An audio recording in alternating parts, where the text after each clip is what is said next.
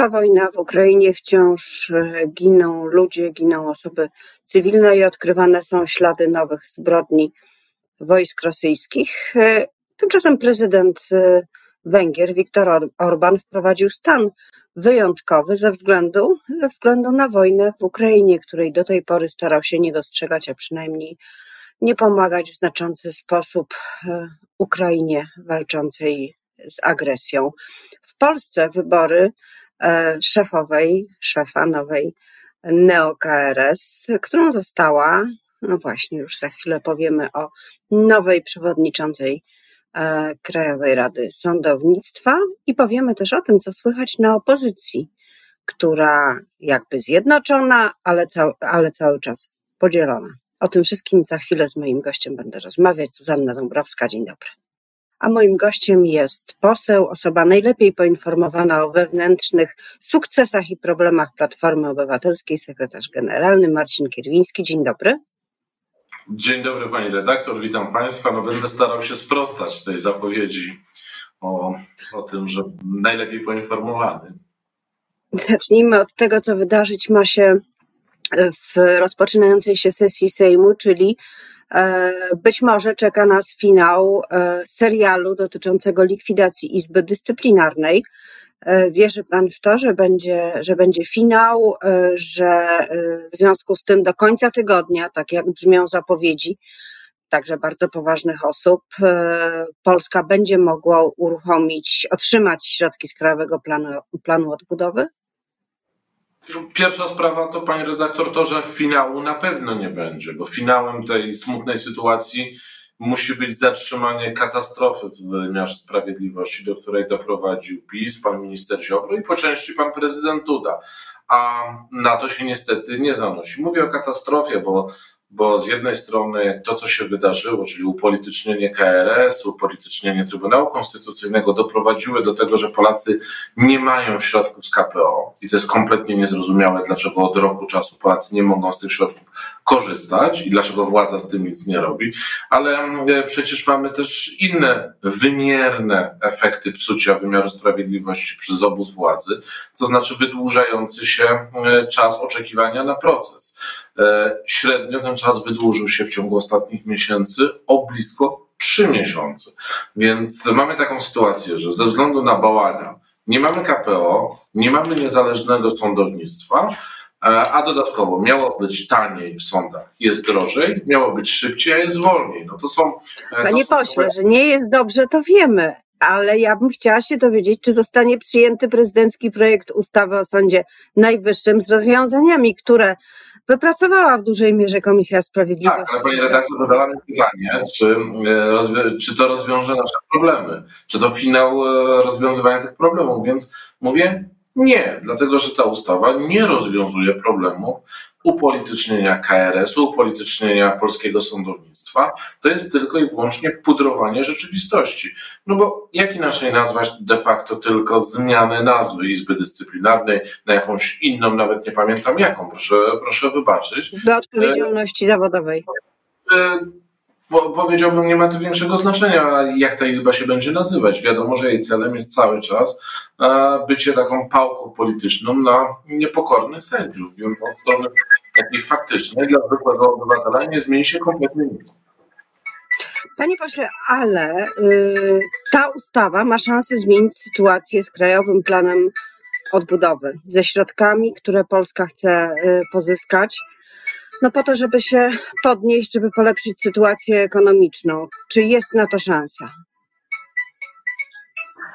Wydaje mi się, że, wydaje mi się, że jeżeli to, ta ustawa będzie to jedynym, e, jedynym rozwiązaniem zaproponowanym, to te szanse są jednak cały czas bardzo, bardzo małe, bo szans ta ustawa nie wychodzi naprzeciw oczekiwaniom Komisji Europejskiej. Jest w ogóle dla mnie, tak jak powiedziałem, czymś kompletnie niezrozumiałym, że władza, mówię tutaj o PiSie, zachowuje się tak, jakby tych pieniędzy z po prostu nie chciała.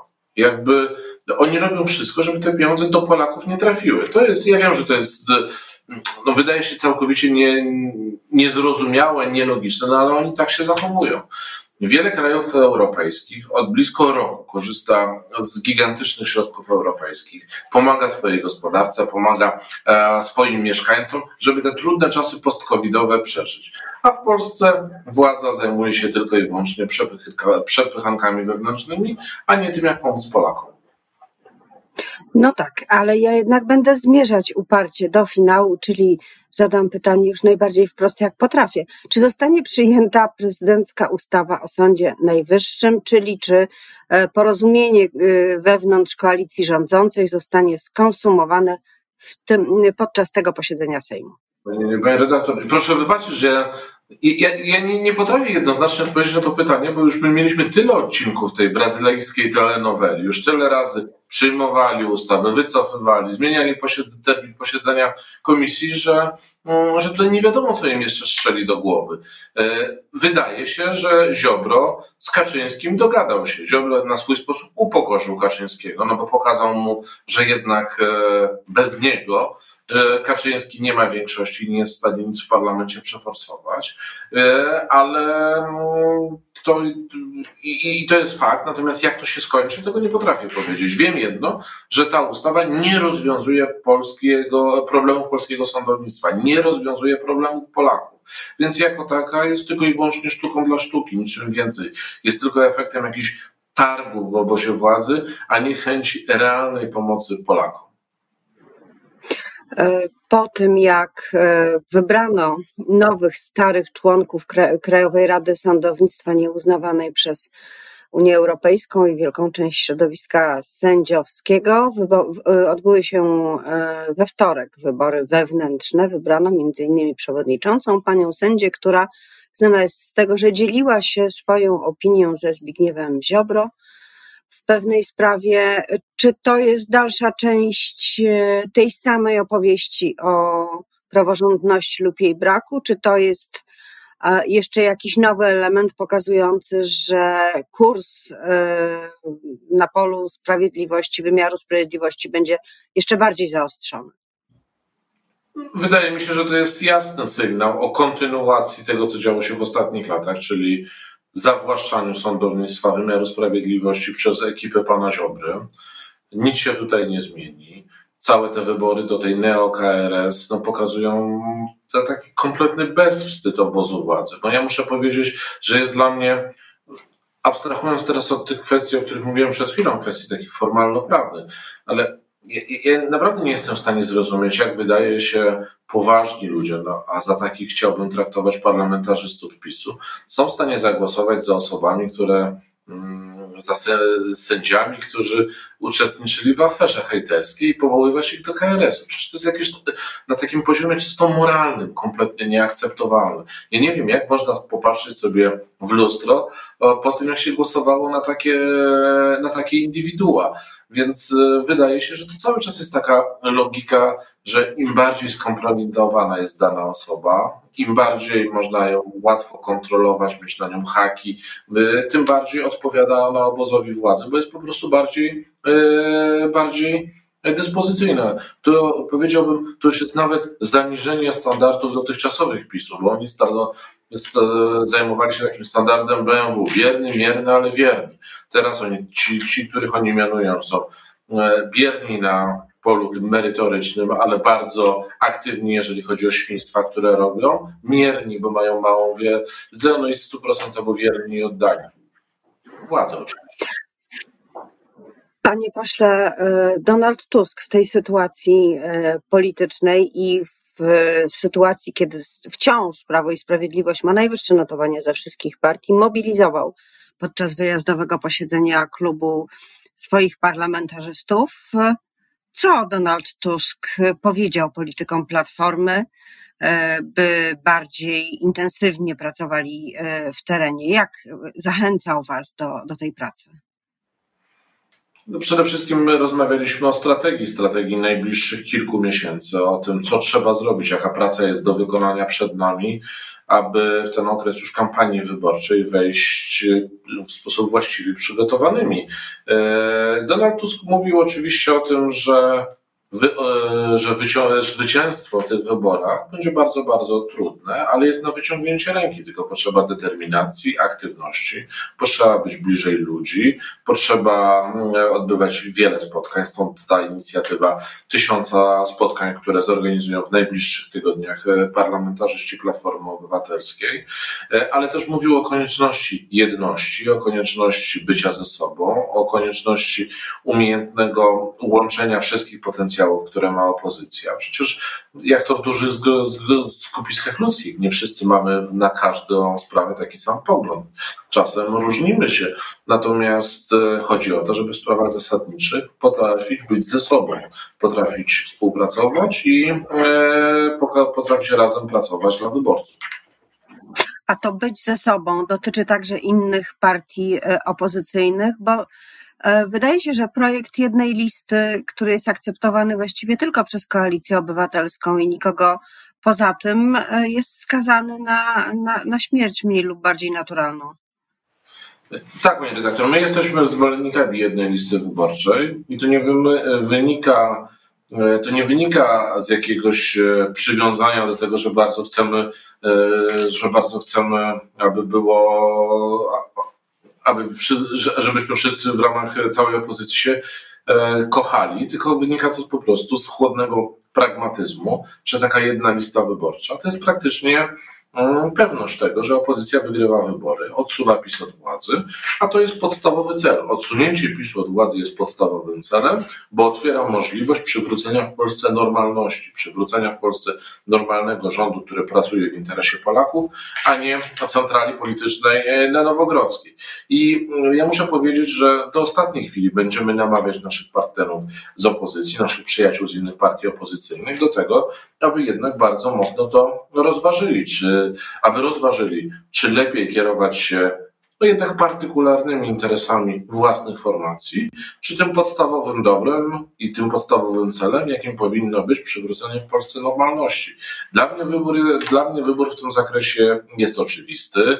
Ja wiem, że, że powinniśmy ze sobą blisko współpracować, bo to daje szansę, a może inaczej, to daje wielkie szanse na zwycięstwo to może skoro nie da się współpracować, e, przynajmniej na razie, jeśli chodzi o układanie list, to należałoby powspółpracować przy układaniu rządu. Nie mówię tu o decyzjach personalnych, tylko mówię tu o decyzjach programowych, o jakimś minimum opozycyjnym, kilku punktach chociaż, które pokazałyby wyborcom, że właśnie jest ten wspólny komunikat, nie wiem, w sprawie praworządności, który przecież już i tak macie dogadany. Tu chyba nie ma. Ale, ja cieszę się, że Pani powiedziała to, to, to, to ostatnie zdanie, bo ja mam wrażenie, że to minimum programowe, ono już dawno zostało określone. Ja, ja bardzo często słyszę takie... Nie wiem. Panie nie, Boże, nikt tego nie wie. To, to, to, to, to ja mogę rzucić przynajmniej 5-10 wspólnych postulatów, które są jakimś takim y, podstawowym budulcem spoistości po stronie opozycji. Każdy z liderów opozycji jestem przekonany, że się pod nim e, podpisze. No przecież e, kwestia wymiaru sprawiedliwości, właśnie likwidacji Izby Dyscyplinarnej, przywrócenia e, praworządności, jeżeli chodzi o Trybunał Konstytucyjny, to jest coś, co jest wspólne dla wszystkich partii opozycyjnych. Kwestia przywrócenia, kwestia przywrócenia polskiej pozycji na arenie międzynarodowej, kwestia rozmowy z Unią Europejską, budowania naszych e, sojuszy w ramach Unii Europejskiej, od, od niejako odejście od tej polityki kłótliwości i awanturnictwa, którą no, prowadzi PiS. Przecież to także jest wspólne dla nas wszystkich kwestię wzmocnienia polskiej armii, e, ale realnego wzmocnienia polskiej armii, nie, nie budowania armii defiladowej, tak jak robi e, to PiS, ale takiej, która zapewni nam bezpieczeństwo, to też jest wspólne dla całej opozycji. Przecież kwestie... Liberalizacja prawa antyaborcyjnego? Panie, e, redaktor, na pewno przywrócenie tego, niejako wyrzucenie do kosza tego bestialskiego wyroku, wyroku tu tak zwanego Trybunału Konstytucyjnego, to przecież na tych demonstracjach spotykaliśmy się niemal wszyscy jako posłowie e, opozycji. Więc ja naprawdę z ręką na sercu mogę powiedzieć, że ta wspólna podstawa programowa e, jest od wielu miesięcy niezmienna i od wielu miesięcy napisana i że raczej partie opozycyjne w tych sprawach zasadniczych, zasadniczych z punktu widzenia funkcjonowania państwa, bezpieczeństwa Polaków, pomocy dla Polaków, mają wspólną agendę. To co, nas, to, co nas różni, to mam wrażenie, że takie myślenie w kategoriach e, trochę, co jest najlepsze dla poszczególnych organizacji. Tutaj my, jako Koalicja Obywatelska, mówimy bardzo jasno. Nie chcemy myśleć tylko i wyłącznie przez pryzmat naszej formacji politycznej. Chcemy myśleć o tym, co najważniejsze, czyli o zwycięstwie wyborczym.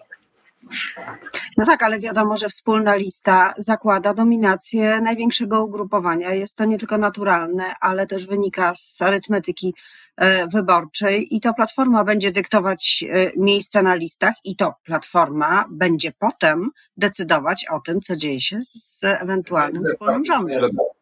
Proszę wybaczyć, ale e, ja kompletnie nie kupuję i będę starał się przekonywać do tego bardzo mocno naszych partnerów z opozycji tej opowieści o dominacji, tak? że ktoś nad kimś chce dominować. Już mówię, dlaczego tego nie kupuję. No przecież każda z formacji politycznych wie, jakie ma poparcie. To ludzie dają, to ludzie określają, kto nad kim dominuje i w jaki sposób. W tym sensie, że to żadna formacja polityczna nie istnieje w próżni. To wyborcy dają jej siłę, to wyborcy jej dają możliwości działania, to wyborcy dają jej e, wynik wyborczy.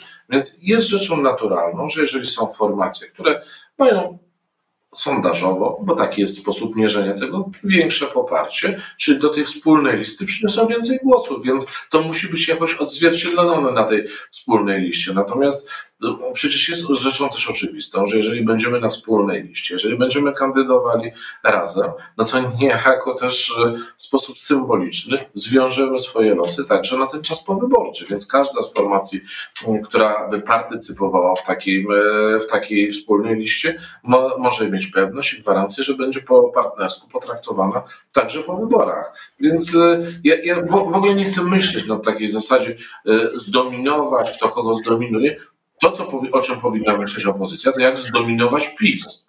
Jak zdominować PiS, żeby odsunąć ich od władzy, żeby rozliczyć ich bezeceństwa, które robili, żeby rozliczyć te wszelkie przekręty, żeby odwrócić to całe zło, które zrobili. No my mamy do czynienia dzisiaj trochę e, z takim e, na, na, w wymiarze politycznym jednak e, bardzo starym, starym jak konfliktem dobra z złem. Z jednej strony mamy zły, partię, która źle rządzi źle rządzi, jeżeli chodzi o, e, o Polskę i Polaków. E, I, e, i naszym obowiązkiem jest partię odsunąć od władzy. A z drugiej strony mamy ludzi, którzy chcą po prostu w Polsce elementarny porządek, a więc takie fundamentalnie dobre zasady. Jeszcze takie bardzo, można powiedzieć, tabloidowe, które, które no, pewnie interesuje y, badaczy stosunków międzyludzkich, o relacje między no kim? Rafałem Trzaskowskim i Donaldem Tuskiem, liderów dwóch, y, można by powiedzieć, y, robiących równolegle swoje działania. Z jednej strony kampus Polska przyszłości, z drugiej strony setki spotkań w terenie, które, które, do których wzywał swoich polityków Donald y, Tusk, to jest przygotowywanie następcy czy tolerowanie przeciwnika ze strony Donalda Tuska? Nie, to jest współpraca, e, która ma doprowadzić do realizacji celu. Jeżeli mamy wygrać, mówiłem o tym na początku, jak, jak pani redaktor pamięta, że my musimy wykorzystywać wszystkie zasoby. Wielkim zasobem całej opozycji jest Donald Tusk i wielkim zasobem jest także Rafał Trzaskowski, więc ich działalność ma się uzupełniać, mają ze sobą, zresztą na bieżąco współpracują. Mogę powiedzieć, że wczoraj panowie długo ze sobą się rozmawiali właśnie o tym, co robić razem, aby, e, aby, e, aby pokonać PiS. Ja, ja, ja widzę trochę taką... To, to, proszę nam powiedzieć, panie pośle, to co będą robić? Dziś, dziś na przykład podpisanie przez partie opozycyjne, z dużym tutaj, z bardzo dużym wkładem Donalda Tuska, porozumienia ze stowarzyszeniem Tak dla Polski, z stowarzyszeniem samorządowym, w którym bardzo aktywny jest pan prezydent Rafał Trzaskowski. Więc widać, że ta współpraca na bieżąco po prostu je, istnieje, a to, że to, że media starają się na siłę stworzyć konflikt, to też do tego trochę jesteśmy przyzwyczajeni. Od 15 lat w Platformie zawsze media starały się na siłę ten konflikt znajdować. Panie redaktor, ja bym, ja bym to porównał e, do takiej kwestii. Za czasów napoleońskich mówiło się, że e, korpusy Wielkiej Armii maszerują oddzielnie, ale walczą, walczą razem. No i wszyscy liderzy Platformy maszerują trochę oddzielnie, robią swoje aktywności, jeżdżą, spotykają się, przekonują, ale tak naprawdę walczą w jednym celu odsunięcia PiSu od władzy i przy, przywrócenia w Polsce normalności. Tych, tych takich to jest cel zasadniczy. Tutaj e, wszyscy jesteśmy co do tego zgodni i wszyscy pracujemy zgodnie. Oby tylko nie stało się tak, że przed walką okaże się, że nie ma armat. To też cytat z czasów napoleońskich. Wtedy e, Napoleon nie podjął tak mądrych Znaczy, weszliśmy w tą taką retorykę wojenną. Może ja niechcący wszedłem, ale chciałem, chciałem pokazać po prostu, że każda, każdy lider Platformy, każda ważna osoba w Platformie w ogóle na opozycji jest szalenie potrzebna i że niezależnie od tego, jakie są te jednostkowe aktywności, one wszystkie schodzić się muszą w jednym celu, a mianowicie w tym celu odsunięcia PiSu od władzy i, i przywrócenia, ja to siódmy raz powtarzam, normalności, bo ta normalność to jest to, za czym tęsknią Polacy. Oni już nie chcą płacić rekordowo drogo za kredyty, już nie chcą mieć rekordowej drożyzny, nie chcą mieć inflacji, nie chcą tych wszystkich afer. Więc każdy polityk opozycji powinien zrozumieć, jaki ten cel jest. I myślę, że my w Koalicji Obywatelskiej dobrze to rozumiemy. Bardzo dziękuję za tę rozmowę, za analizy polityczne i pozytywną e, perspektywę Platformy Obywatelskiej. Moim gościem był Marcin Marciński, Platforma Obywatelska i Koalicja Obywatelska.